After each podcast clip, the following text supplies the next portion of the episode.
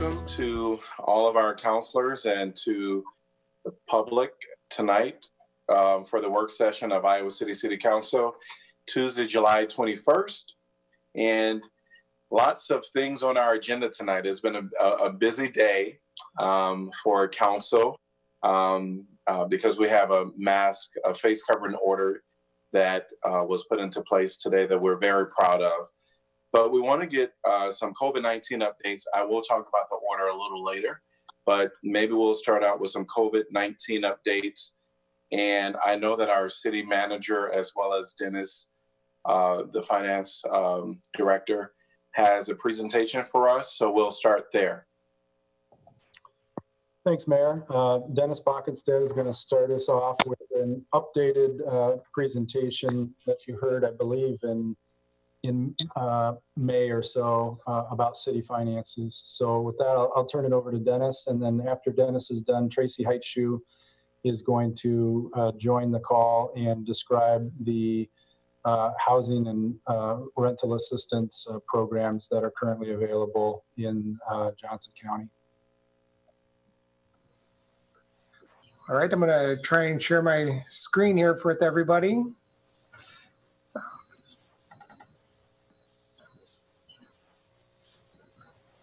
Hopefully everybody can see that. All right, and start here.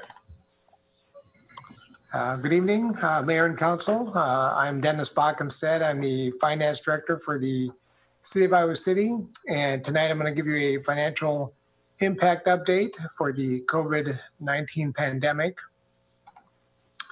The City of Iowa City operates a variety of funds for many different purposes. And when this began several months ago, we took a look at those funds and tried to identify which ones were going to be impacted the greatest financially.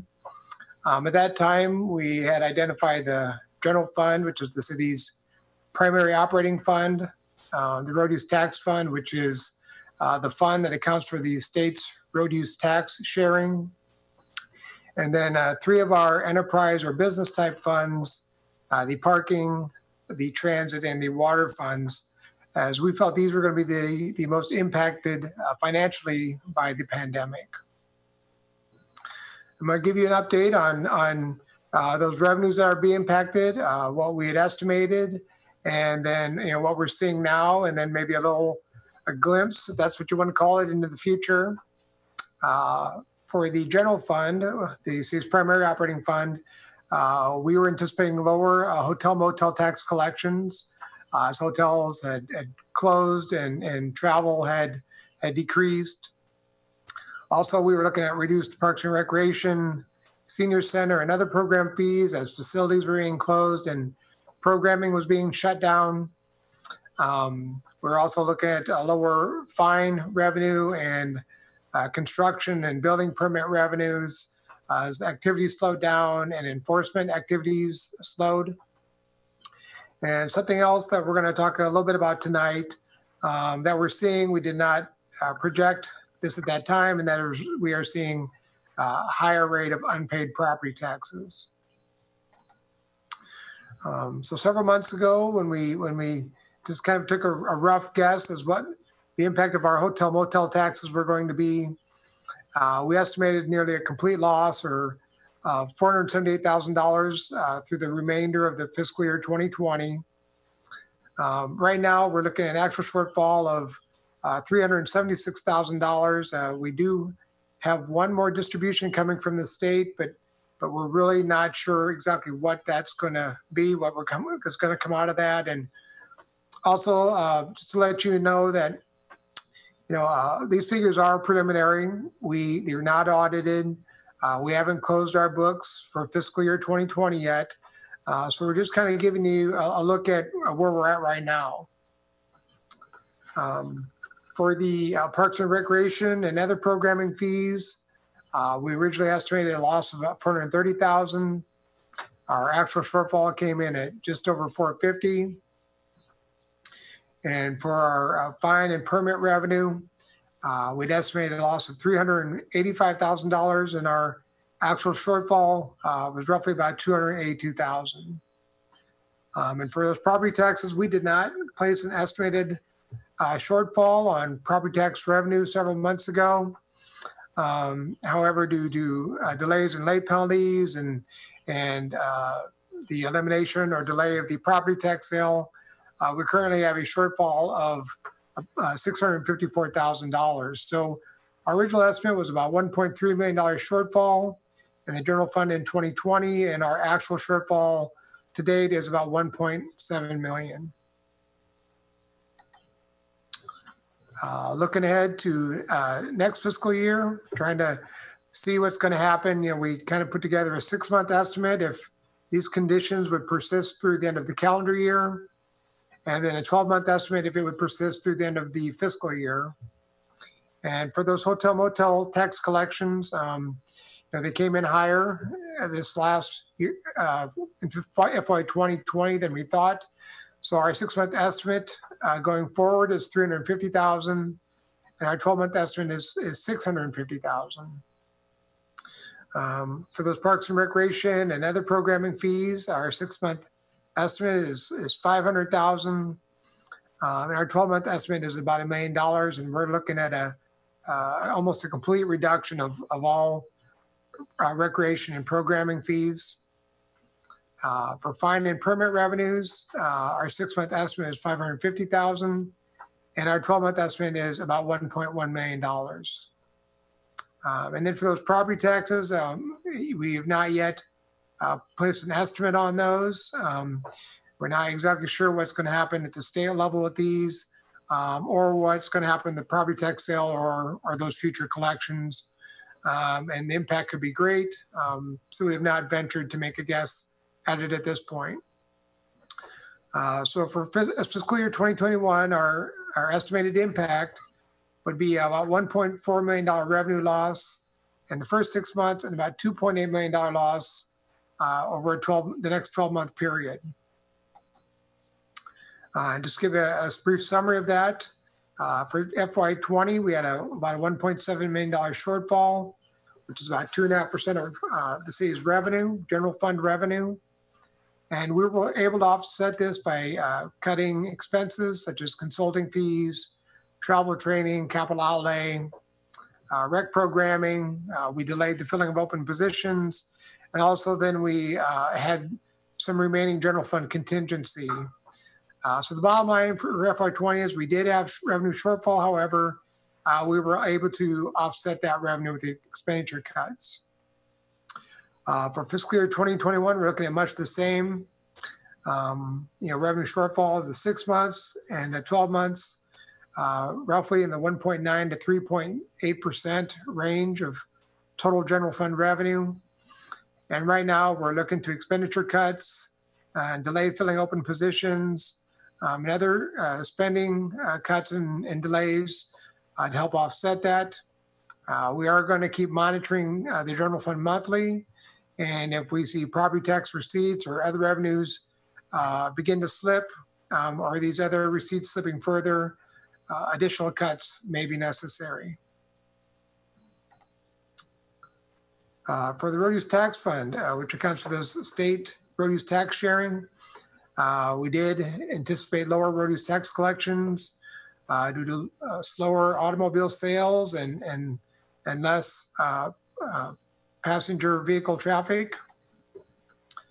You know, our original estimate was based on information we'd received from the state, and we had estimated a shortfall of about $550,000 in FY20. In actuality, we should be able to meet our original revenue targets for FY20 and not experience a shortfall in this last fiscal year. For FY21, the state is still projecting a fewer reduction in those road use tax revenues, however, at a lower rate. So we are projecting a 6-month shortfall of $440,000 and a 12-month shortfall of $880,000. Just to summarize that, we did not have a net revenue shortfall in 20. We had, however, cut CIP spending that was funded the road use tax revenues by $500,000. So that cut that we made for 20 actually should help cover some of our shortfall that we're projecting in 21. DOT did or does have an estimate of a 10% shortfall in those reduced tax revenues for next year. We are going to keep reviewing these monthly to ensure that they're coming in at that rate or above, and that CIP cut we made should cover that first 6 months of 21.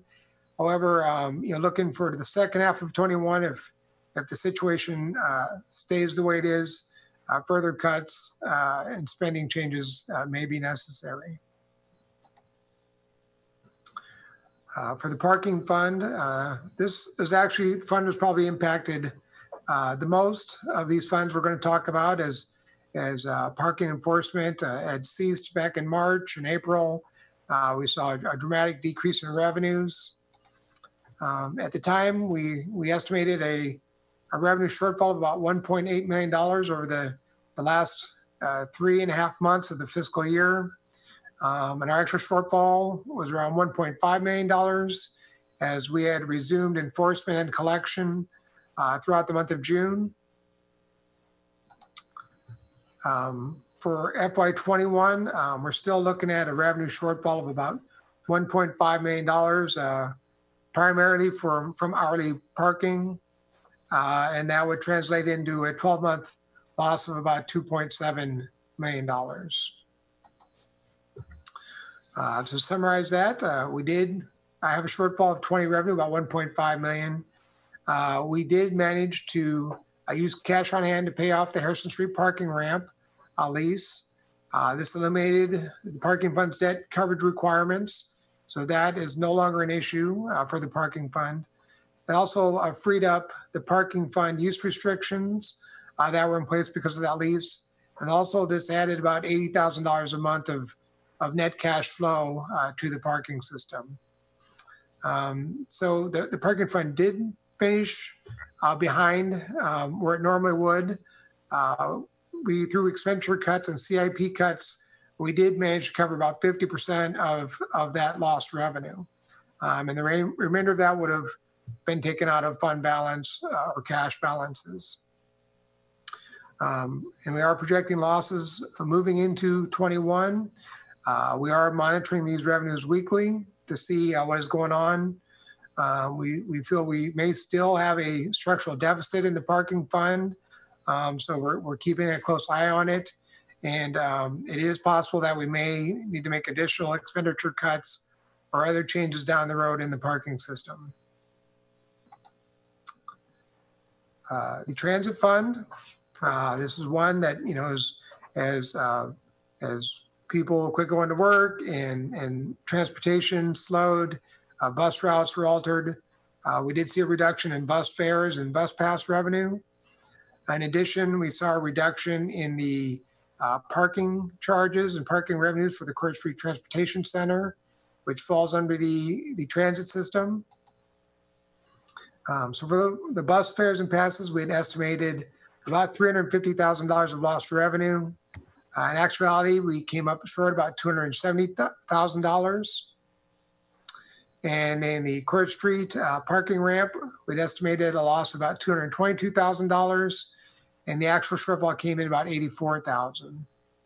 So our total losses in FY20 for the transit fund, we estimated $573,000, actually came in about $356,000. And then looking towards fiscal year 21, for those bus fares and passes, they continue to come in at a lower rate. We expect to come in about $510,000 short in through December. And for 12 months, that would translate into just over $1 million. For the parking ramp, we would come in short about $230,000 through 6 months and about $400,000 for the 12-month period. So a total impact in the transit fund of about a $740,000 loss in the first 6 months of the year, and in the second half or the total of the year would be about $1.4 million.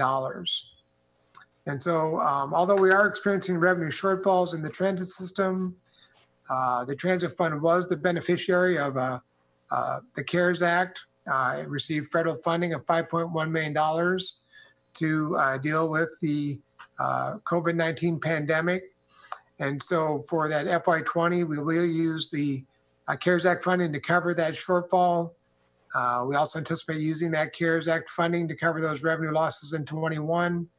And it is possible that the remainder of that CARES Act funding could be used in future fiscal years as well. The water fund is the last fund we'll talk about that we expected to see impacts, or at least major impacts from the COVID-19 pandemic. We discontinued enforcement and collection of unpaid utility bills back in March at that time. So we were seeing and anticipated seeing reduced revenues from late fees and other shut-off notices. We're anticipating lower water consumption as business activity slowed. And we also were, the council approved to delay the July 1st 5% rate increase through October 1st. So for our FY20 impact, those late fees were an estimated $140,000 shortfall. Actual shortfall was about $133,000. And then for reduced water consumption, we were estimating a $210,000 shortfall. Actually, we will not have a shortfall, and that is primarily because Procter & Gamble has not slowed their water usage at their health and beauty care production facility to the extent we were anticipating. So the total impact in the water fund originally was estimated at $350,000. Actually came in currently at $133,000. So for FY21, if we were to discontinue collection practices for the next 6 months, we would anticipate losing $240,000 of revenue. And if we were to continue that practice through the end of the fiscal year, we would estimate a loss of about $475,000 of revenue. Same if we delayed the 5% rate increase through the end of the year, we would lose $220,000 of revenue. And if we carried that through the end of the fiscal year, we would lose about $450,000 of revenue. Those total impacts amount to $460,000 over 6 months and $925,000 over a 12-month period.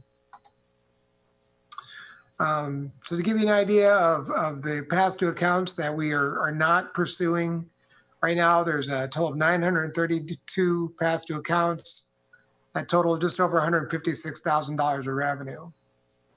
And right now, we've been the beneficiary of continued water usage beyond our expectations at Procter & Gamble, and I was able to absorb any other pumpage short flows or those past due accounts.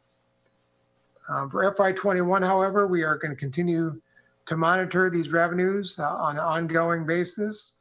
If the Procter & Gamble usage does start to slow, it is slowing, but if it begins to slow at the pace that we originally thought, and you couple that with these other revenue losses, it is possible we could experience stress on our bond coverage. So we'll definitely want to be mindful to maintain those coverages for our water revenue bonds. Other revenue issues that we are experiencing, as I mentioned, property tax collections were coming in at a lower rate. For FY20, right now we've collected at just over 98% of our property taxes. It's not uncommon that we collect right around 100%. And this was primarily due to delayed late penalties that the state has imposed, and also their I've canceled or at least delayed the property tax sale. And so right now we currently have about $1.1 million in uncollected property taxes for fiscal year 20. And that is across all property tax supported funds. And if this situation were to persist into fiscal year 21, this could have a substantial impact on property tax supported funds, such as employee benefits, debt service, the transit system, and the general fund, of course. We're also seeing lower sewer revenues. This is primarily due to water usage at the University of Iowa. They produce their own water, but they pay us a sewer fee, and we have seen a decline in that revenue. We're going to continue to monitor this. see if this trend is going to persist, and then, of course, evaluate the consequences. The sewer fund was and is relatively healthy and has a healthy bond coverage on their sewer revenue bonds. And so there's no real threat at this time as far as them not meeting their requirements of their bonds. Our interest income revenues are dropping, and this is pretty much across the board. The federal funds rate has declined to near 0%. So we are seeing a very low rates return in our money markets. We do still have investments that we purchased over the last year and a half that are maturing that have a higher rate of return. However, those are being renewed at a much, much lower rate of return. And this loss of revenue is going to really impact pretty much most of the operating funds of the city. So just give you a brief summary of everything. General fund is experiencing broad-based revenue declines. And right now we'll be able to manage that through expenditure cuts and spending freezes. The produce tax fund, the state is projecting a 10% revenue shortfall. We're going to continue to monitor this. We believe the initial cut we made should carry us through the end of the calendar year, but after that, it is possible we may need to do more work there. The parking fund continues to be stressed financially. We are monitoring this weekly. It may require further intervention. The transit fund is experiencing a drop in revenues. Due to the CARES Act funding, however, it should be able to mitigate those revenue shortfalls in the transit fund. And in the water fund, we are having lower late fee revenues, not collecting any shutoff notice revenues. We did delay the 5% rate increase that was set for July 1st for 3 months.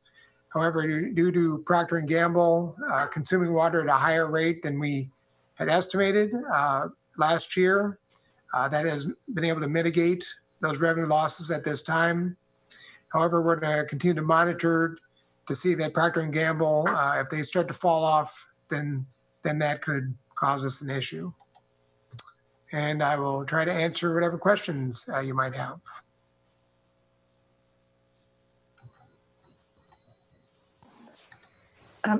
Dennis, could you just quickly explain to me again the bond issue with water, please? Sure.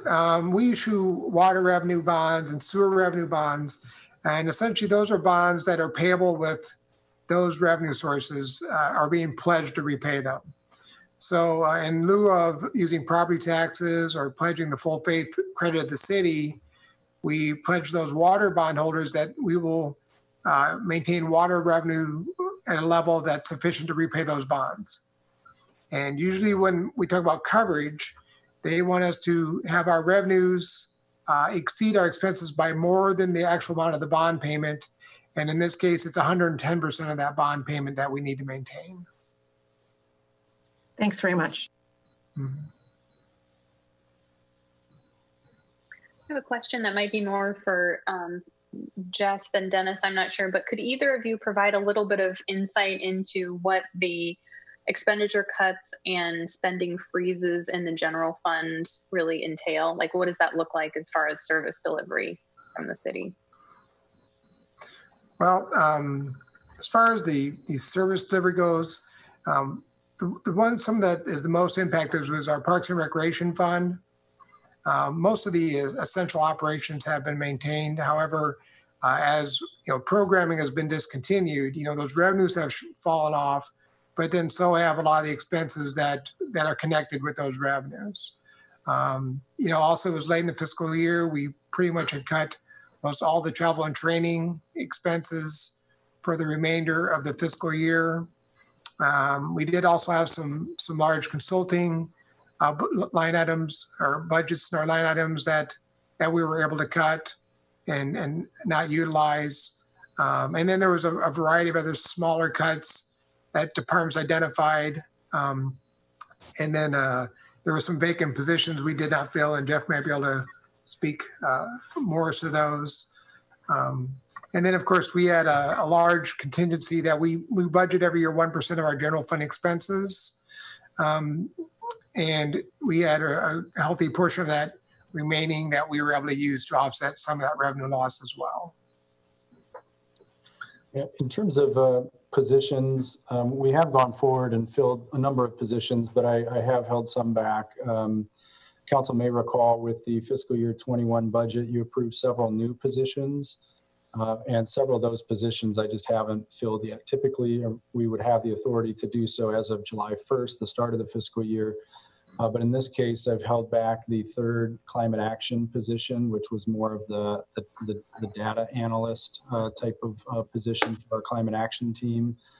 So instead of a three-person team right now, we have a two-person team.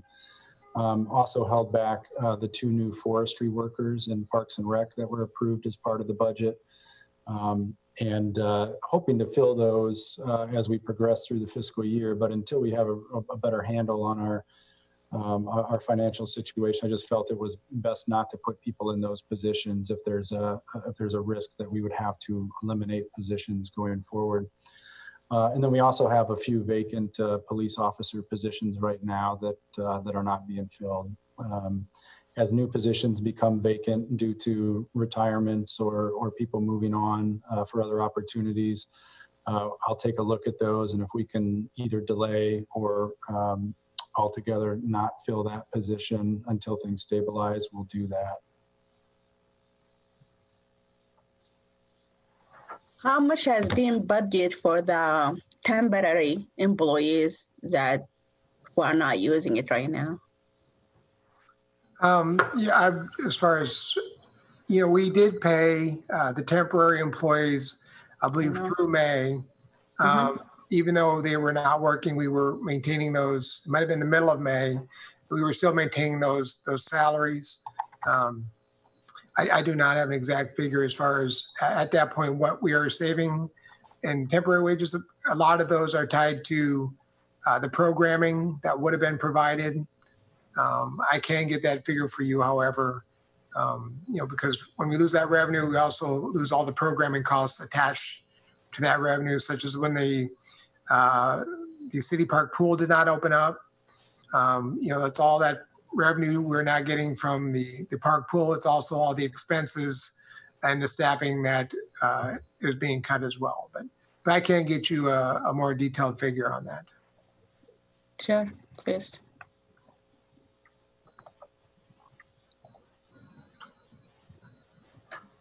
And do we see more increase of residential's water bill? Because to be honest with you, my water bill is going high than normal because the kids staying home. It's certainly possible. The commercial, we anticipated loss of water consumption due to business closures. It is quite possible that some of that was picked up through an increase in residential usage for more people having to eat at home.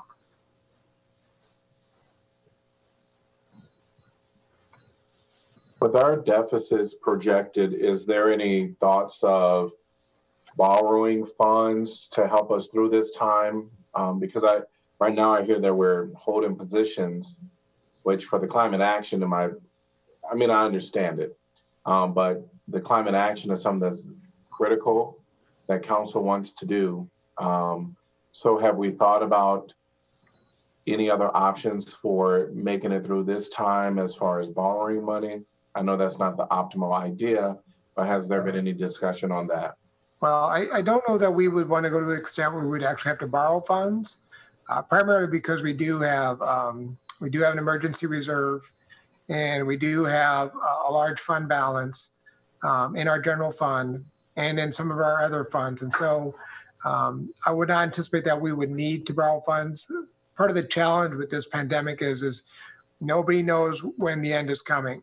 So, if we knew there was kind of a better beginning and an end, we could plan for that without knowing when the end is going to be, and that the lost revenue could be prolonged. It's difficult to know exactly when that deficit spending would end. And when you don't have an exit plan, when you create deficit spending down the road, it can create a rather large problem in the future. So, if we had kind of an idea of when this would come to an end, we could do a planned spend down of fund balance, and then kind of hopefully, transition that into a soft landing.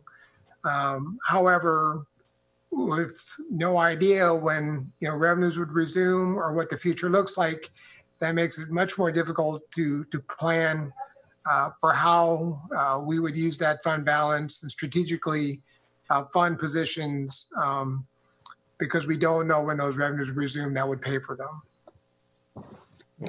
If we can go back, you was projecting the loss and until the end of the 21 fiscal year, or?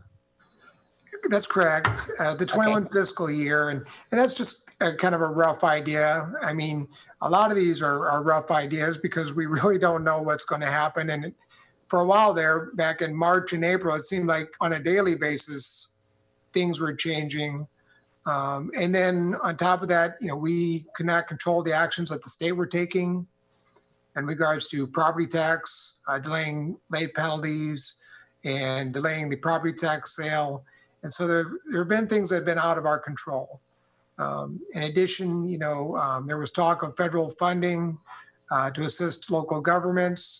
That has really been hit or miss. We've received some things such as CDBG and home, public housing, but then there's other areas such as parking and our general operations that have received nothing. So it's the kind of environment that just makes it really difficult to know what to do. And so that those projections really are just rough projections because things could start back up in 3 months or they could be shut down for another year. We just don't know. Thank you. Dennis, on the water rate increase, the 5%, do we have any sense of when we might consider putting that increase into effect? Well, right now it is that delay has been delayed through October 1st. We are talking about some other forms of relief, for utility bills and late fees and penalties. At this time, we are still sticking with the October 1st resumption for collection and procedures, and that rate increase. However, between now and October 1st, anything could happen, and those things are really still up for discussion. I think on that note, we probably want to revisit that maybe at your second meeting in August or your first meeting in September to see if that is something you want to progress with or if we want to push it off further. As Dennis indicated in his presentation, the revenues have come in a little better than we expected on that. So my sense is that we might be able to push that a little bit, but I think we'd all like another month or so of data to help inform that decision. I mean, one thing that I would be interested in is seeing, considering the rate increase, if we had rate discounts for those who need financial assistance. And I don't know what percentage of our water users would be able to pay that. We wouldn't be too concerned with that 5% increase, in which where we would be concerned. But I'm interested in seeing if we can do the increase while at the same time keep in place lower rates for those who need them. I really disagree with you, John, on that, because he just said not over 900 people, they are not even paid their bill, their past due balance.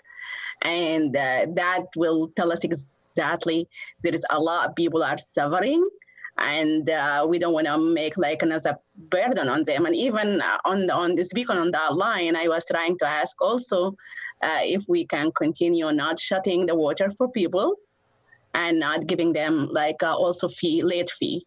Is that still going to happen? Or, and I really encourage not to increase the water right now if we can postpone it, because just from your report, over 900, almost 1,000 families did not even pay it. Yeah, and the council can at their discretion decide how they want to handle those items. The one thing that we pay attention to or will is ensuring that we meet the covenants that we pledged to our bondholders. And so as long as we're able to meet those bond covenants, we really are able to do with fees and rates and collections as we wish. And so that's really up to the council discretion. We have made pledges to those bondholders that we would meet certain covenants and we would meet certain contractual demands. And so those are the items that we pay close attention to. And then, of course, just as far as just cash flow in the fund and then, capital replacement, some of those things that might slow a bit, such as water main replacement, infrastructure at the water plant. And so there are other considerations that could come into play. However, those are priorities and discretions. And those bond covenants are contractual commitments. Yeah, I really don't understand on those bonds very good, but from the way that you explain it, I guess they should know that there is pandemic going on and maybe a lot of things not making us meet the needs. And maybe right now you see like some bank, coming up with some like break for those people like who cannot make a payment. Just all the financial institute right now, they're doing a lot to understanding the dynamic of the pandemic. And since Iowa City, they always made the standards. I hope there is something there, so it's not going to be really hard on meeting the requirement. And I don't know what about using it have to be from the water usage, and you have to show that you have the money, or we can use the emergency fund. I really don't understand on that, but I believe regardless of is this going to affect it or how much we're going to pay for fee or how it look, is still we need to think about the Iowa City residents who cannot pay this right now. Well, maybe a simple way to think about it is the bonds are, it's a loan. It's like taking a mortgage out on your home. And, if you fail to repay that mortgage, then it's going to be harder to get a mortgage in the future. So, the city has borrowed money and we've made a commitment to repay it. And when we fail to repay those debts or meet those covenants, then it'll make it harder for the city to obtain those loans in the future if we need them, and in which case then we would pay a higher rate of interest to get them. So, of course, that is just one of the considerations of the many. Sure. But don't you think right now, even if I don't pay my mortgage, the bank is understanding that I'm going through a tough time. They go back to my history and see that I never miss a payment. And, in the future also, I think all this will come in consideration by those kind of people. I really am not, I don't have experience on doing that, but I don't think we should have a lot of affect on those if we are really maintaining this for a long time. And just given the fact that this is pandemic, never happened before, and maybe that will help a little bit. I'm not sure that's your area of experience. I can't say anything here, but that's my 2 cents. I might offer on that. I think if the council wants to prioritize the utility relief through our own utilities, which Dennis indicated is we're currently about $150,000 behind in all utility accounts, maybe about 950 or so accounts. We would look to probably use reserves to the extent that we can, but as soon as you get close to those bond covenants, it's a big enough deal in a utility operation that I think we'd want to look towards other sources like the emergency fund. So I think what we look for as staff is council direction to say utility relief is most important and how you want to prioritize that relief. And then we can figure out a way to get that done. It probably, I don't think we would have much success working with the bondholders on this particular case, but we certainly could look towards the emergency fund or other internal sources to help bridge that gap. Jeff, were you going to kind of walk council through some potential relief efforts that council can consider, similar to what you did the last time? Yeah, I have the same presentation. I didn't modify it, but I thought we could revisit some of those points, and we can talk through some of those issues. It's the utilities is a good example. Just because we have 946 accounts that are past due doesn't mean that we have 946 accounts that don't have the ability to pay. When you announce, it's kind of like the property taxes. When you announce there's not going to be late fees and you announce that there's not going to be shutoffs, you will get people that maybe have an ability to pay that choose not to because there's no penalty.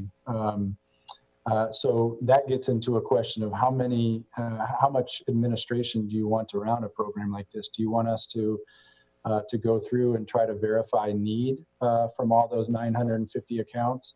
Or do we just wipe the slate clean and take their balances to zero? And then you get into issues of people that have really been struggling to live day to day, but they have found resources to pay their bills, and those people need relief too, even though they're current. So there's a lot of equity issues to consider when designing a utility relief program like this, and we can walk through some of that maybe after Tracy's done with her portion of the presentation tonight. Okay, great. Any more questions for Dennis? All right, hearing none. Thank you, Dennis. Thank you. So with that, I'll introduce Tracy Heitshew from Neighborhood and Development Services, and she just has a few slides to go through on our housing relief programs that are available here locally. Welcome, Tracy. Oh, let me share my screen with you. Okay, do you see it? Not yet. There is coming now. Great. You got it now? Yes. Okay, great. Okay, so I wanted to take you through the resources that we have available in our area for COVID relief. It will not be comprehensive. I'm focusing on those funds available for housing assistance to maintain housing. So this doesn't include all the funds that we receive to get folks out of shelter or depopulate shelters. It also doesn't include all the multiple of agencies and foundations who may have allocated money to employees, clients, families in need. So I'm basically focusing on the government response and basically United Way for emergency housing costs. The first major program that came out to assist folks in Iowa was the IFAs, the Iowa Finance Authority's Iowa Eviction Prevention and Foreclosure Prevention Program. They allocated $20 million across the state. For renters, they capped assistance at $3,200. You could get up to 4 months of assistance as long as you stayed under $3,200. And for mortgage relief, it was up to $3,000. There were some caveats. You have to only apply online. You go out there, you answer these 12 to 13 questions. If you're eligible, then you can proceed. If you're not, you're not. Undocumented residents aren't eligible. People who received the stimulus unemployment, that $600 payment, they weren't eligible. So eligibility is limited, but we are encouraging folks in our community that if you are eligible, apply there first because of the amount of funds that are available. The city has always been expecting that since COVID came out, HUD announced that they would allocate the city $410,422 for COVID relief. We met earlier back in May. We submitted an annual action plan amendment to HUD that basically had 60% of that going to direct aid to households.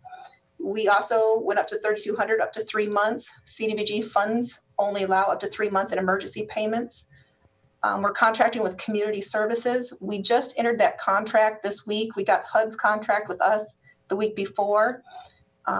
Community hopes to start providing this service as of this next upcoming Monday. Due to the delay that we knew we'd have from the time that we were notified of the federal funds and to the time we thought that we could actually utilize the funds, we allocated $50,000 to Shelter House to start a program back in early June to provide assistance much like we would with community, but limited it to 2 months because we were hoping that was the time frame that we would have the federal funds. Those Like I said, we entered that contract with Shelter House early June. As of July 20th, they've assisted 19 households and spent a little over $8,000. They have $36,000 remaining. They've been working to do outreach. They're partnering with Community Center for Worker Justice. They've been on site, I believe, 3 times to date. Center for Worker Justice has helped with translation, and they've helped with scheduling appointments. Shelter House does look at the impact on COVID on families, and they've been flexible in that documenting that need. I think Mark said for one family, the way they documented was they called the employer, they asked if he'd been working, they said yes, but they didn't have the work. So they just documented that phone call, and they were able to assist that household with benefits. And I wanted to mention, besides the Shelter House and community funds, we did allocate $70,000 to Community Crisis Services back in February to help with our security deposit program. That was part of your assistance in the Affordable Housing Fund. It actually was really helpful during the COVID as we tried to depopulate those shelters, because we were using some of those funds for security deposit for people to get out of shelter. As of the end of June, they had spent $34,000. They have $35,000 remaining. And then the last program to highlight is Johnson County. They recently agreed, they allocated $40,000 to the Center for Worker Justice to help with their program that provides up to $600 to families in need, primarily immigrants and refugees. Iowa City, you'll be reviewing their request for $25,000 tonight. And in this program, eligible expenses would include that rent, mortgage, utilities, food, healthcare, and childcare. As far as CARES Act funding goes for utilities, LIHEAP received an extra $365,000 for our area. The ministering agency is HACAP. So HACAP provides a regular assistance, and then due to the CARES Act funding, you get up to an additional $1,000 for those funds. Then there's funds that the local community received for either, I call it specific needs or targeted households. So the Veterans Administration provided $650,000 for the rent utilities. That is going through HACAP. That funding ends as of July 31st, I believe, and I'm not sure if that will be renewed. Shelter House was informed that they would get another $677,000 through the CARE Act for rapid rehousing and homeless prevention. They've not determined what mix they'll dedicate to rapid rehousing and what will be for homeless prevention or the service territory. So due to our city funds for the CDBG, that are available to Iowa City residents, they might prioritize those folks in Johnson County that do not live in Iowa City, but we don't know yet. They've not announced the funding parameters there. And then our local housing authority received extra money through the CARES Act to cover the increases as people were filing those notice of changes of income forms. We had to increase our payments to the landlord to make up for that. So we received extra funds for the extra needs. And we also received 18 additional vouchers. They're called mainstream housing vouchers. They're for persons experiencing homelessness with a disabling condition. So we have those, and we were started to implement those. During this time, United Way has been fundraising. They provided $818,000 to assist 154 households in Johnson and Washington counties. However, unfortunately, they don't have funds available any longer. For the good news, the city does expect an additional $686,000 from the state. Instead of being directly routed to us through HUD, they are going through the state. We've not been told if there's any extra requirements or limitations on those funds. The last time I spoke with the state, they said their amendment is with HUD. They're reviewing it. Once that goes through that process, we expect that money. I'm hoping by that time we could see how the funds are going through our local entities, like Community Crisis Services and Shelter House, to determine where we need the funds. Also, we will be releasing an application this week for nonprofits to apply. We have up to, I believe, 160,000 for nonprofits impacted by COVID that focus on homeless, childcare, mental health, and food. We'll have a 2 to 3 week application window. We'll get those applications in, and then we'll make our funding recommendations to the city manager. So we have those funds up and coming. They're going out. What we find odd, during this pandemic, it's a learning curve for everybody. speaking to Johnson County Social Services and it was common with a lot of providers that assistance requests are down. And some of those might be like their gas electric assists are down. Maybe that's because there's extra LIHEAP money that they could refer people to. But there's several reasons why that might be. It might be the receipt of stimulus funds, the extra unemployment benefits, loans. People might be putting it on credit cards. But from the social service providers that I've spoke to, they do expect that once the CARES Act unemployment benefits end and the eviction moratorium ends, they're going to see a spike in requests. And that's when people start coming to our local community, our local providers asking for assistance. That's a summary of what I know that's available in the community right now and when we'll release it. Does anybody have any questions? Yes, I have a question. What about the months? Because we spoke about, I spoke to Jeff, I guess, about the months of July. Is the shelter house still able now to, because I know that it was April, May, and June? Yeah, their agreement just says anything after April 1st, but it has to be in arrears. So if they got a request in June, they couldn't pay for July because rent was not late yet. No, so now is July. Could now, yes. Okay, and just I'm going to be honest with you here. Just given the fact that they use only 8,000, I think, like my personal opinion on that, this is because of the difficult that people reach out this program. I know that they, both people who come at the from the shelter house to CWJ every Wednesday, they are amazing. They done a very good job talking to people. They try to accommodate as much as they can, but the problem is they take 45 minutes with each person, and they come here at 10 o'clock and they leave at 4 o'clock. Divide that time into 45 minutes once a week. A lot of people have to go and without applying. A lot of people call in the shelter house and leave them, and it takes them like 2 weeks or something like that.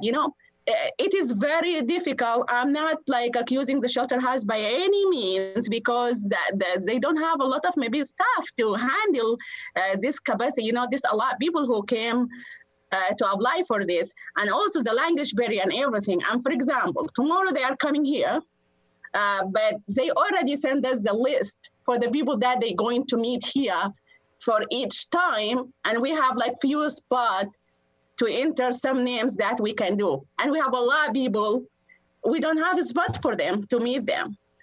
I guess, really this is being difficult for the people, and we need to see a way that we can expand these services to the people who really need it before community even come, because now it takes people a week to wait so they can meet person to person, and now they cannot meet because there is no spot for them. It takes 45 minutes per person.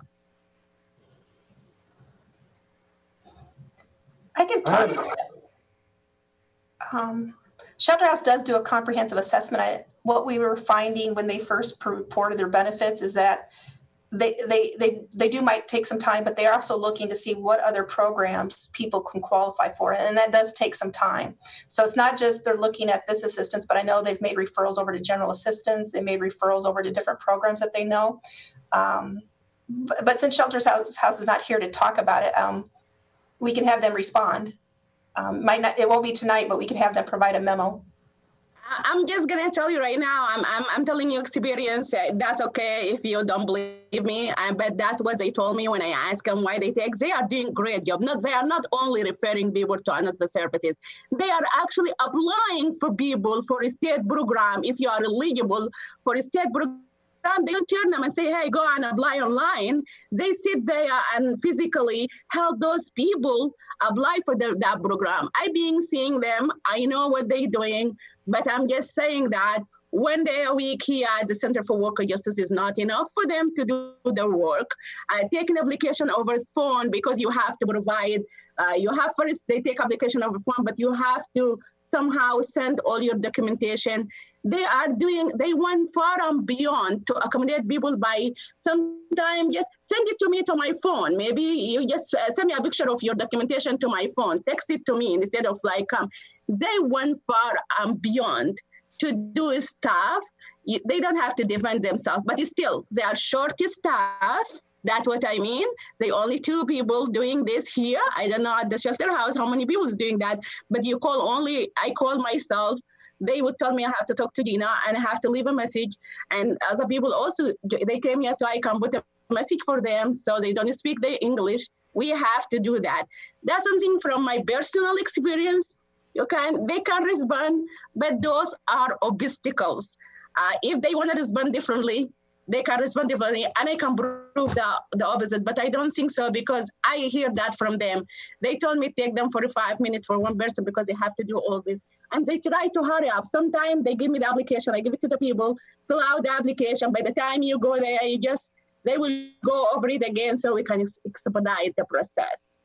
But that's what is going on right now. And they are doing a fantastic job, no doubt. I think I would like to definitely see whatever, maybe a memo from them to maybe highlight some of the great things about the program as well as some of the challenges that they faced. That might be good for council to know. The other thing I wanted to mention is the city expects the $686,000 from the CDBG. I don't know what the CV funds mean. What does CV mean? Community Development Block Grant, and then the coronavirus has a special initial that they attach on it. Okay, that makes sense. Yeah, that's how they identify it separate from our regular entitlement funds. Just when I thought I knew all of the little acronyms, there's one more in there. But with the $686,000, I understand that we don't have all of the requirements for the funds. But do you anticipate that any of these funds will be able to be backdated to funds we've already released, or would it be moving forward? If it's anything like our regular CDBG funds, the waiver, it goes back to once the pandemic started. But I don't know what the state will require until I get the requirements. I'm assuming no. I mean, you can't duplicate benefits. So if our program's already paid for someone to have their April, May, and June rent paid, no, they can't get it done again, but they could be eligible for July, August. I don't know because the Community Development Block Grant Program only allows you 3 months of assistance. So I don't know if, just because it's through the state allocation, if you can double, if you can do more than 3 months, I'd have to find out. Okay. I guess the state is doing more than 3 months. I have somebody who will get paid for April, May, June, and August. Not with the state, with Community Development Block Grant funds? No, I'm talking about the state fund. Oh, yeah. The state funds, you can have up to 4 months. It's not CDBG. It's state funded. It's not through HUD. But the Community Development Block Grant Fund has that limitation that you can only pay up to 3 months. Oh, you're talking about the one not to start yet at the community? Yes. Okay. And do you know when it's going to start? Because I called them and they said not ready.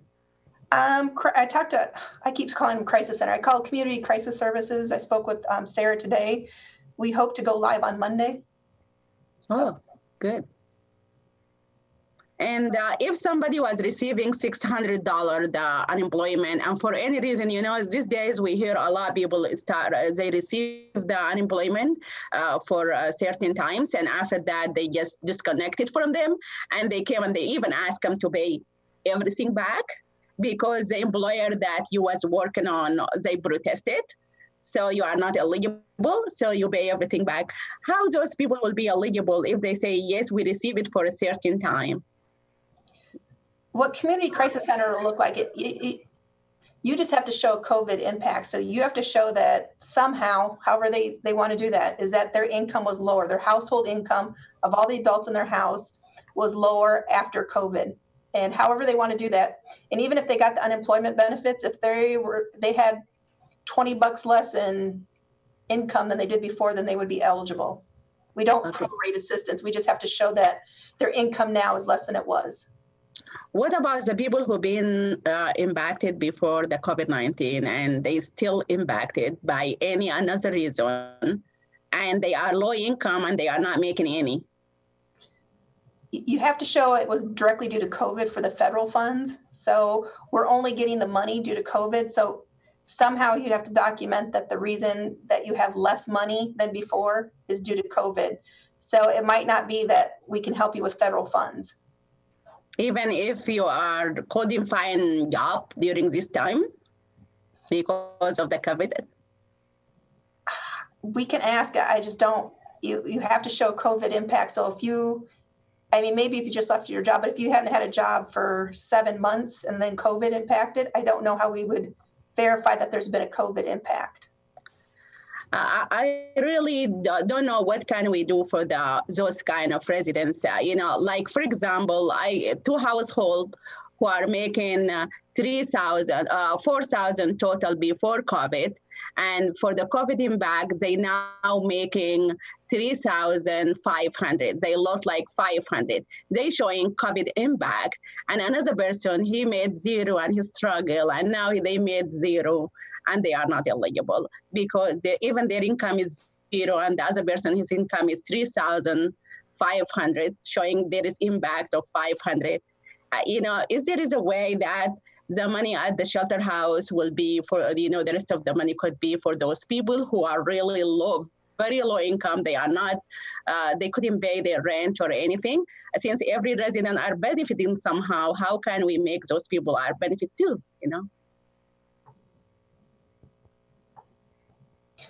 That I don't know. Obviously, we're not going to have enough for everybody, so we have to figure out some way to prioritize. We'll have to discuss that. We don't have enough for everyone. When it finishes. Like now in our programs, it's donation-based, and we have certain amount, first come, first serve, and that's how it is. I don't think we have to have for everyone, especially those like it's not going to be like a lot of cases look like this, same way like the undocumented people, and comparing them to the people who can apply for another, programs. They are a lot. People qualify for another programs, and there are few people are not. So we need to talk seriously about those people, really, because if we are providing help, and we are restricted by federal law, let us just implement the value of us, of the city. How can we help those people who are, their income is really low and they are not even making ends meet? And how can we help them if we still have, out of 50,000, we spend only 8,000? Yeah. What I might say is when Jeff maybe gives his overview, because this program here is really with some restrictions because of the CDBG, maybe we'll be able to get into talking about some of the individuals that are impacted by COVID, but, for the example, they didn't have a job prior to COVID, now they can't get a job to show loss of income. But I think we can have that conversation here sometime with maybe during the time of Jeff. Any other questions for Tracy? Tracy, I think we highlighted the challenge of these different programs, different sources of relief, and what Mayor Pro Tem was talking about with Shelter House taking a good amount of time with individuals to ensure that they have all the opportunities that might be available to them. Or do you feel like we're doing what we can, or do you have recommendations for making sure that a given individual in the community knows about all the different opportunities? Is there any way to streamline that with, if they come looking at one program to ensure that every point of contact, they'll have the opportunity to learn about everything? What we're finding when Shelter House first started, we didn't advertise, we didn't do a huge marketing effort for the Shelter House funds because we were relying on referrals because we were hoping that our federal funds would come through faster than what they did. What we're finding from Shelter House is that out of 100 phone calls, maybe only 10 knew about the state's program. So getting that information out that, first go apply. And if you're not eligible, then so our priority order, and we're going to start marketing this and we're going to push this out to the community. The flyer that's been made basically says there is emergency housing available. Contact first, go online, take the checklist to see if you're eligible. If you are, apply. If not, contact Community Crisis Services, and then they will go through. We have it with Omnilingua now to translate into different languages, just the flyer, so that we can start getting that information out. So basically, after you take the state's checklist, and if you're determined not eligible, you come to Community Crisis Services. They will help. And there's also, it's not just about assistance, it's about knowing all the programs available in the community that help you and they refer you out. If they can't help you due to the federal requirements about documentation, they're going to send you to Shelter House. And if you approve the money tonight for Center for Worker Justice, they're going to send you there if that's appropriate. So we're hoping that triage as of next week starts with, you know, folks go to IFA's website, they apply. If they're not eligible, they go to Community Crisis Services, and then Community Crisis Services, if they can't help them, then they start directing them to different community resources that can. Does that answer your question? But to be honest with you, a lot of people don't know. I don't know. I'm in the city and I don't know a lot of things. I guess the way that we advertise things is need to be improved, no doubt. Okay, I know that, Tracy, you are doing your best. You are trying to reach out even to our organization. I received one of your email for that, for the Shelter House. Nothing against you, but I don't know. But there is somehow maybe we need to translate this to different language so it can get attention of the people. And, we have money to translate. We can just pay somebody $30 an hour to translate for us all this kind of benefit. If we can put it on one sheet and make translation, the people, they tend to grab the attention to the language that they know better than like looking at the paper that they don't understand what's going on it. Or, also like when you send text message, when you I have to copy and paste the link to the group, and everybody called me back and say, what's this? And I will try to explain it again, what's that? Or I have to send a message in Arabic with the link and say, this is this and that. So I think we need to do a better job in reaching out to the community with translation material. If we can allocate money for translation, this is have to be budget even in our budget every year, so we can reach out to the people that we cannot. That's some kind of the equity that we're looking for. Yeah, I as far as I understand, I think Tracy had just said that they translated some of the materials. I agree. We need to do that. We need to be pushing it out to the community in every way possible, and in sort of. Simple isn't the correct word, but sort of basic information so that people then know where to go and seek information or where to go and seek help. All right. Any more items for Tracy? Thank you for everything you do. Really, this is amazing, helping a lot of people. Thank you. Thank you, Tracy. We'll go back to Jeff. Jeff, do you have any?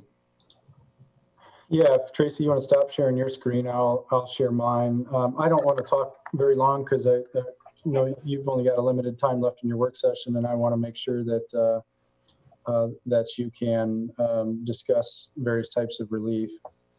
So back in May, we discussed various types of economic response that we could provide due to COVID. And I'm just going to bring that presentation back up and walk you through a few pieces of that. I won't go through everything here. One of the things that we talked about that I still feel is very important for the council to consider are some guiding principles, because as we're starting to see, you've gotten some requests for relief. Better Together has asked for funding. Center for Worker Justice has asked for funding. Council, you've created the $50,000 program we've just talked about. I really think that's going to continue to come your way, and you're going to get one-off requests for dollars. And there needs to be some framework established for considering how we're going to spend our dollars so that they all work together and they're coordinated.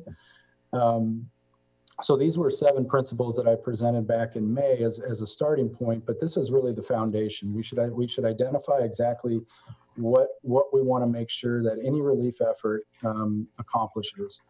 And we don't need to work through this tonight, but I do encourage you to carve out some time for a discussion amongst yourself on whether these are the right principles or not, or whether there's other items we need to consider. I don't want you to worry so much about the funding source, because I think that you can get down some rabbit holes on funding sources. I think if you can articulate exactly what your priorities are, your staff is here, and Dennis and the finance team will work to figure out the right source of funding. But as you can see here, we do have several options depending on the type of relief that the council's interested in. So back in May, we talked about 4 different types of relief: individual and household relief, nonprofit relief, business, and economic stimulus. Really, my takeaway from that meeting was that the council's focus at the time in May was we probably need to be thinking about individual household relief and nonprofit support. So I want to focus mostly on those 2 tonight. This slide is not updated from May, so there's all kinds of variety of different options you can pursue. But what this slide attempted to show are some things you probably need to be thinking about if you're going to be offering individual and household relief, and that's the considerations piece, or the bullet points under the yellow heading. We have to think about what we want those thresholds for eligibility to be, and that's some of the things that you've just, some of the topics you've been discussing the last couple of meetings is, how many rules and regulations do you want to put on these funds? How accessible should they be? And yet, how do we make sure that we are investing our dollars to get to those who need it the most, and that we know that those dollars are going towards those critical items that we want to help with, be it rent or utilities or whatever the case may be. And then, as Tracy's mentioned here, the duplication of benefits is really important, and you're already starting to see many different agencies facilitating, administering different funds. We really have to make sure that we have a system in place to where everybody's talking to each other, and we're not duplicating those benefits, because as you just talked about in your previous discussion, we don't have enough money to take care of everybody's financial challenges. We have to make sure that every dollar we spend goes as far as it can and is not duplicated. So from the water utility side, we've talked about shutoffs and late fees and some of the things that I began to talk about earlier today you need to think about. Yes, we have 950 plus accounts that are behind. About 5% of those, I think, are on our existing utility discount program. So do we want to work with those folks that are on that utility discount program? Or do we want to wipe the slate clean for everybody that's late? Do we want to really make a big push to expand our utility discount program right now? This is a great opportunity for us to go out and market that program and get more people that are eligible to be signed up, and then allow them to accrue those benefits. To me, that's an example of something that'll have a long-term effect. You're not just helping somebody for a month or 2, but if you can get them on a program that they didn't know existed and that they didn't know they could benefit from, you are helping them next year, the year beyond, and as long as they remain eligible going forward. The water rate increase we've talked about, direct housing assistance. Again, that's part of what's on your agenda tonight with the Center for Worker Justice contribution. Although it's not strictly for housing, it certainly would help alleviate housing costs. We've talked about food security, childcare, transit. All these things are different things the city can do. These aren't recommendations from staff, but we're trying to just paint a picture that there's all kinds of recovery options that we can do. Some are going to be more urgent than others. We know that housing is going to be urgent. We know that utilities are going to be urgent as soon as there are shutoffs occurring, as soon as there are eviction moratoriums that are lifted, things like that. We know that that's probably got to be the most urgent, and that's probably where our most immediate focus is. But as we progress through this pandemic and we get actually through it and into a recovery phase, you could start looking at things like transit rides, for example. When people are more comfortable riding on transit, it's a great opportunity for us to consider getting people back onto transit or introducing new people to transit through some type of fare free or discounted program.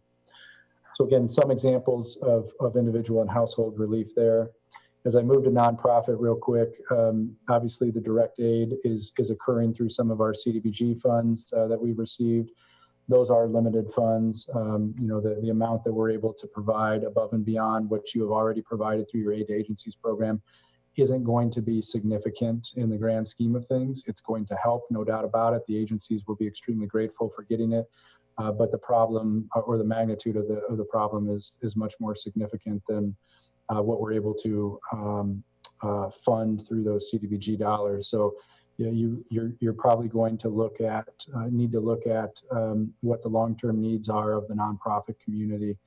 And one of the things mentioned here is certainly this is a great opportunity for us to continue to look for ways to gain long-term efficiencies with nonprofit organizations, whether that's finding partnerships that don't exist right now or funding organizations in a way that not only help them fill some immediate gaps in their services and in their financials, frankly, right now, but are there ways that we can fund them that will help them for the foreseeable future too? And those tend to be creative discussions that are needed, but Are there debt reduction strategies that we could look at to help a nonprofit that immediately takes some burden off their books, but also helps them with their cash flow going forward? So again, I'm gonna leave it at that. There's a lot more detail in this presentation, but I want to make sure you all have ample time to discuss where your priorities are right now. All right, counselors, what are thoughts?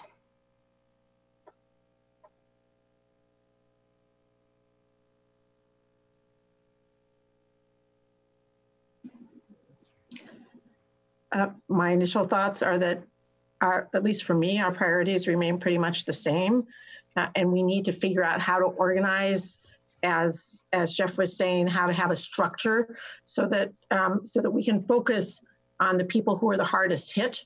On housing and utilities, and so that we can also focus to some extent on supporting the nonprofits who are also supporting those people. To me, the question is how we quickly and efficiently put some structure in place so that we can end up with workable framework going forward, because we don't know how long this is going to last, but we know that we want people to stay in housing, we want people to stay fed, and we want our very robust nonprofit community to be able to continue to function and help with that support.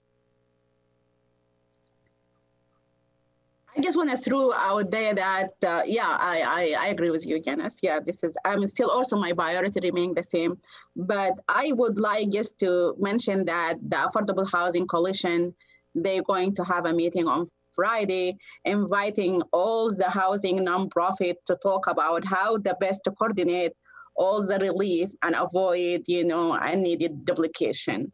And I think Tracy Heitshew also is invited for that meeting. And I think this will be great cooperate where all those people will come together and try to figure out how they can do this together so everybody will benefit out of it.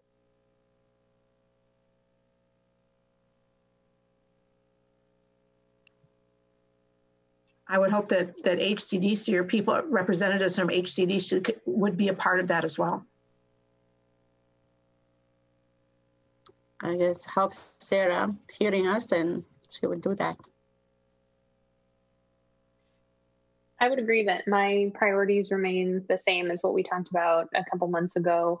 I also agree we need some kind of structure to facilitate being able to respond quickly with still some framework for understanding the requests that are coming forward and making sure that they're in line with these kind of guiding principles that we've talked about a couple of times now, and that I think we're all in agreement on. Jeff reminded me just maybe this morning, maybe within the last couple of days, that we have an emergency funding request framework that was developed earlier this year.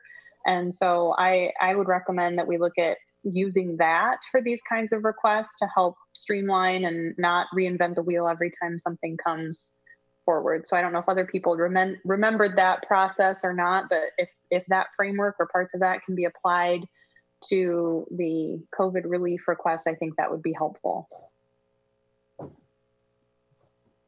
One of the things. No, go ahead, Bruce. Oh, one of the things that I'm hearing is that we want to find some time to talk about this, but you know, COVID's been here since March, and we need to get this on an agenda so that we can really spend some time and advocate or give direction as to how we're going to fulfill our priorities. So if I'm hearing at least the Mayor Pro Tem and I guess even Councilman Weiner and Burgess, they mentioned that their priorities are there, which I would imagine is the individual household relief and the not-for-profit is where we want to focus our attention. I think we need to really carve out time. Of course, today we can't do it because we're running out of time here at our work session, and then it's not on the formal agenda. So I might propose that next work session, we actually talk about this in the work session. It's hard to put anything on the formal agenda. I don't know if we want to give a dollar amount, turn it over to staff, or do we want to work like three people work on this outside of council meeting before next council. I'm not sure how we want to do this, but we need to figure out a way to kind of allocate some funds, kind of figure out what are the programs we want to do, because this is we're in the third month of COVID-19. And so if I'm counting correctly, I'm not. We're in the fifth month. We're in the fifth month of COVID-19. And so I think we need, at this point, counselors, I think we need to make some decisions and let's put our funding where our priorities are. And, you know, I just want to mention one thing so everybody know about it. You know, the delay that has been caused whether by we did not receive the guideline of how to spend money, even though Jeff told me that we received this money like long time ago. I was very excited that it will be going through immediately, but we have to wait for the guideline from the government about how we can spend this money. And it took them forever to come back. So with even, you're just saying 5 months, and we did not even start the program yet. It will be next Monday. So, you know, people are suffering. What you don't know, I have people come here and they say, I can show you my credit card statement. I have a credit card for $10,000 credit line, and I paid the months of April for June, and this program just came through. How I'm gonna pay this debt? People, they go to debt because immigrant doesn't know the right. They don't know there is eviction protections. Everybody will say I wasn't know because the landlord was putting a pressure on me. So that they told me that if I don't pay, I will be evicted. And I don't want to be homeless. That's why I have to figure a way, even if I went into debt, I have to figure a way to just Bezos. There is many, many stories like add and on and on. But what I'm saying that because, you know, delaying things to come back to the next council meeting and just like also, you know, figuring out after that, we're going to figure out that's 15 days and we're going to figure out the guideline. And it could be more than that. If we're going to say, yeah, it will be more than that. So I just mean like things are really get delayed, and those people, for example, yeah, the Center for Worker Justice, I know that they have things tonight. I don't have even to talk about that, but I'm thinking when they push it very hard, I know that they want to cover the months of August and July because no one was eligible for months of July for any another program and the months of August. People are past due 2 months, 1 month and another month is coming soon. By the time that we will get here, the eviction protection, is it ended on July the 30th, I guess? My understanding, maybe it's already removed. People will be in dangers. If we want to do something like that, hopefully are not going to affect the current applications. All right. I know Sue, Councilman Mims wanted to say something. I was going to say that agree with what other counselors have said about our priorities in terms of the individuals and household relief and the nonprofits.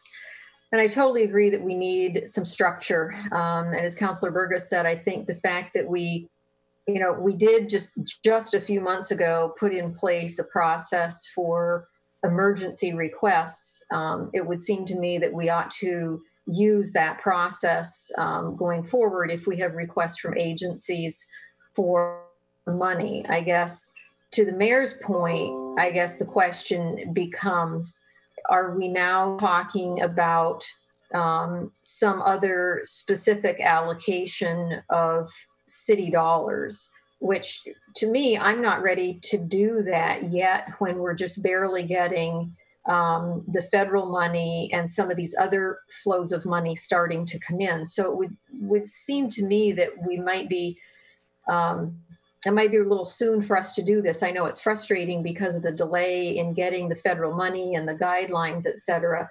But now that those are ready to go live, it would seem like we want to utilize those, use our emergency funding or emergency request process that we've put in place. And then I would encourage that maybe we do have, 3 council members that sit down outside of our meeting to meet with staff additionally to maybe understand this better and look at what other options we might want to explore going forward. And if we do it that way, then it doesn't just get pushed off from every 2 weeks, like Maz is saying, from one meeting to the next, that we could start making progress on some other potential avenues of assistance. But I do think we have time with those since the federal money is now here and ready to be started.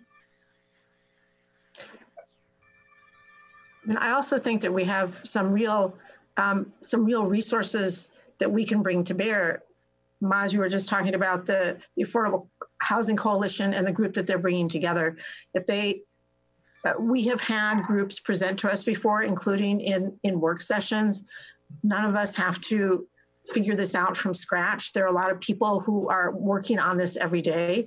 If for example, we can ask people like the group that's coming together on Friday together with HCDC to come up with a list of suggestions. I know HCDC has done that before, but we haven't looked at them specifically. We also have the legacy nonprofits who we could ask to come together and really give us their perspective so that we can have it all in one place and find a real way forward. Mayor, if I may, I think you all bring up great points. I think what the council probably doesn't want to happen is for the city to be kind of flat-footed and for a big wave of evictions or a big crisis to hit and for us to, have to jump through a couple of meetings as Mayor Pro Tem was describing. So what I would encourage is allow your staff in collaboration with whether it's some council members or local providers to put together a framework so that we can administratively authorize some expenditures through existing partners that we have to help react quickly should we find ourselves in a situation where maybe the federal dollars aren't addressing a gap in our community and we have a certain part of our community that's not able to access the funding and they're facing evictions. You don't really want to have to wait for a council meeting to have to authorize those funds. So I think there's some longer term recovery that you all can take some meetings and have some discussions about, but you're probably going to want to be a little bit more nimble, just not knowing what's going to happen in August. We don't know if the federal government's going to pass a CARES Act another CARES Act type of bill to extend some of these benefits. We don't know what the governor's going to do. So I'd be happy to work with a few counselors or just as staff, bring you some recommendations on how we can move quickly through existing partners that we have so that we don't get caught flat-footed in the case of a real housing crisis that we all think is probably on the horizon. I think that sounds like a really good plan, Jeff, because, you know, sometimes the 2 weeks between meetings seems like almost 2 months. It can be a really long time, especially if there's something that's urgent. But I think your idea about looking at what we've got, the resources, and then literally we don't get caught with our pants down and needing to scramble to put something together. So I think that's a good idea. I would agree. I agree too, but the only thing I want to highlight on this too, yes, we have money out there, as you know, Susan Mim said, from the federal. It's just going to start next Monday. We have some on the shelter house that will continue to this week, at least to the end of this week. And you know, we are fulfill some like a big huge group of the residents of Iowa City to have paths to apply for those programs. The only people that who are missing is undocumented people. And I think if we get the city money, that will also be another path for another people until we think about a way that to come up with something else, a structure or whatever. Everyone was allocating here and the city manager was saying the same thing. I just wanna throw that out there. I want to make sure that I understand.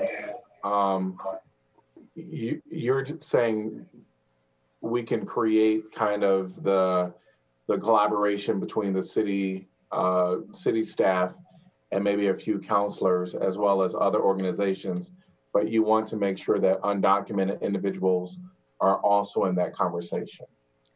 What I meant is right now, Susan Mims just said, I agree with her. She just said there is money out there just being allocated to the community, and it will be, there is federal money there. Some of our residents will be eligible for. If they are not eligible to the city money, they will be eligible to the state money. Who is missing in that picture is undocumented people. And if we're going to wait, as also Susan Mims requests that, and I agree, we can wait. No problem. If we're going to wait to do that, we want to make sure we will allocate money for undocumented people through the. I'm not pushing you to approve the Center for Worker Justice by any means. You know, this is tonight. But I'm just saying that we want to make sure until we come up and wait for another thing to figure out the structure and to figure out what we want to do, whether we want new city money or not, that would take time. So let us move this, make sure everybody has some to apply until we come up with something else.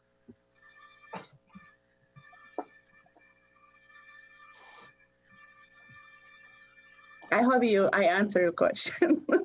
Yeah, maybe.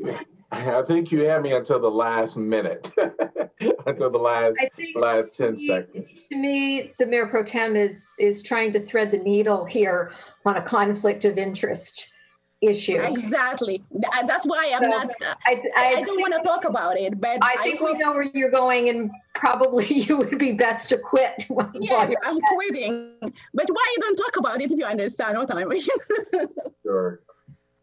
Yeah, I don't want to talk too much on this because it's conflict of interest for me to talk about. If I start talking, obviously, and you're going to understand, sure. What I mean. Sure. All right. So it sounds like the majority of counselors, when I saw heads nodding, they were in agreement with city staff working together with some community partners and maybe a few counselors working alongside with Jeff and city staff. Am I correct on understanding the majority of council wanted that? Just by nodding your heads? Yep, all right. Yes, but keep in mind, I'm saying with the understanding that the money that I would say have to be eligible for everyone, that's it. Yes. So with that, maybe we'll start with 3 counselors. I think that's what I heard was proposed. Are there 3 individuals that would like to be a part? I would be interested. I hear Mayor Pro Tem and Councilor Mims. My only concern with the Mayor Pro Tem is the potential conflict of interest. We all know that strong interest. And I think others can represent that. And I don't know. I would hate for us to get in a situation where that's a problem. That's okay. No problem. As long as there is somebody there, we'll talk about the whole community, including undocumented people, immigrants, everyone in this community. I don't have to be there. And it's better somebody else to advocate for those people than me. It's much better.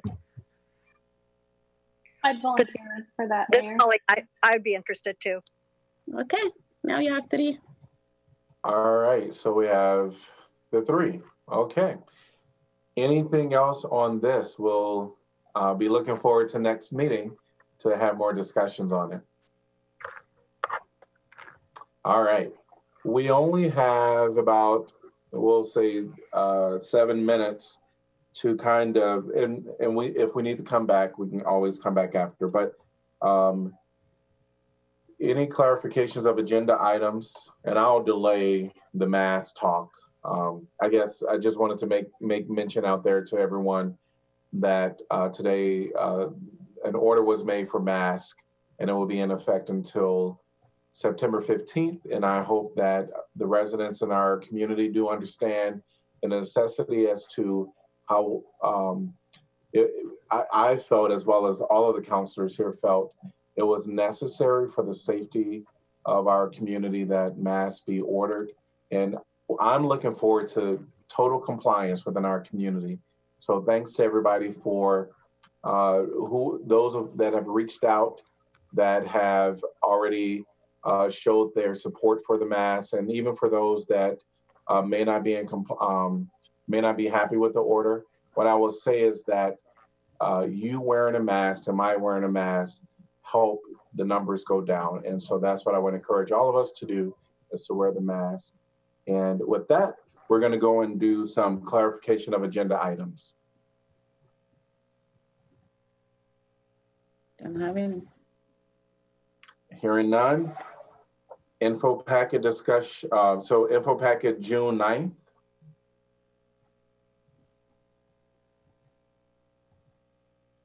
I think that's actually July 9th.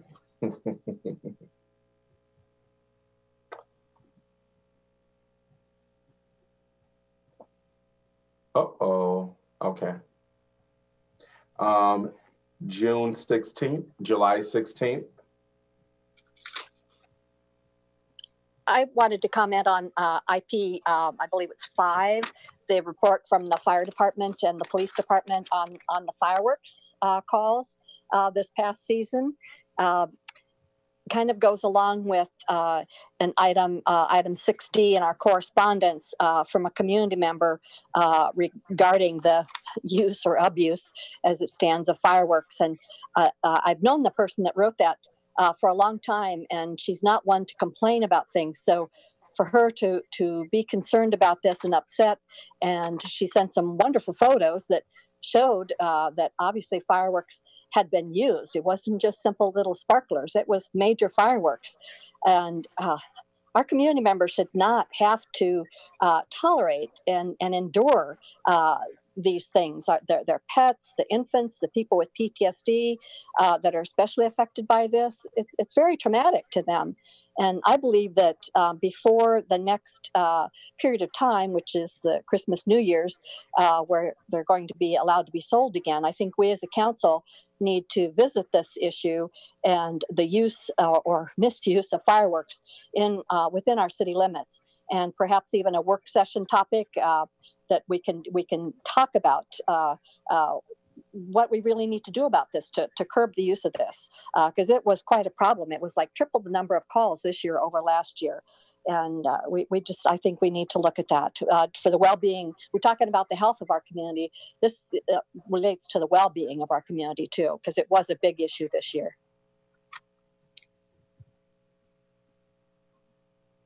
Any other items from July 16th, IP? Can I skip back to the agenda real quickly? I forgot that late handouts are part of the agenda. Yes.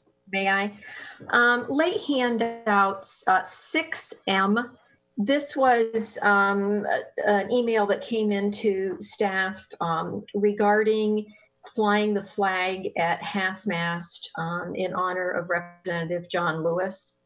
That came out, we have a resolution that we passed, I think, back in 2009 on the council, and we typically follow president and governor's orders, and then we have some other cases in which we would do that. And unfortunately, because of COVID and change of staffing, obviously, that order, when it came in on the weekend of all times, was missed. I would like, and I did talk to Jeff about this earlier today, I would like to advocate that the council direct staff to go ahead and fly the flag on the top of City Hall at half-mast starting tomorrow through Friday in honor of John Lewis. I would approve of that. Yeah, I think it was an unfortunate oversight, not intentional by any means. It was a combination of the weekend and COVID and changing staffing is how it got missed, and so. Yeah. I would be in agreement. Thank you. I appreciate your support on this. I think it's a really important one. He was a definite icon of this country and will be sorely missed. He's done a tremendous amount for us. Yeah, agreed. Any other agenda items? Hearing none, can we say, I think what we'll do is we'll just save our updates and we'll give that at the end of council unless there's someone that has a burning update that they want to give now. No. Hearing none. All right, we will be back at 7 p.m.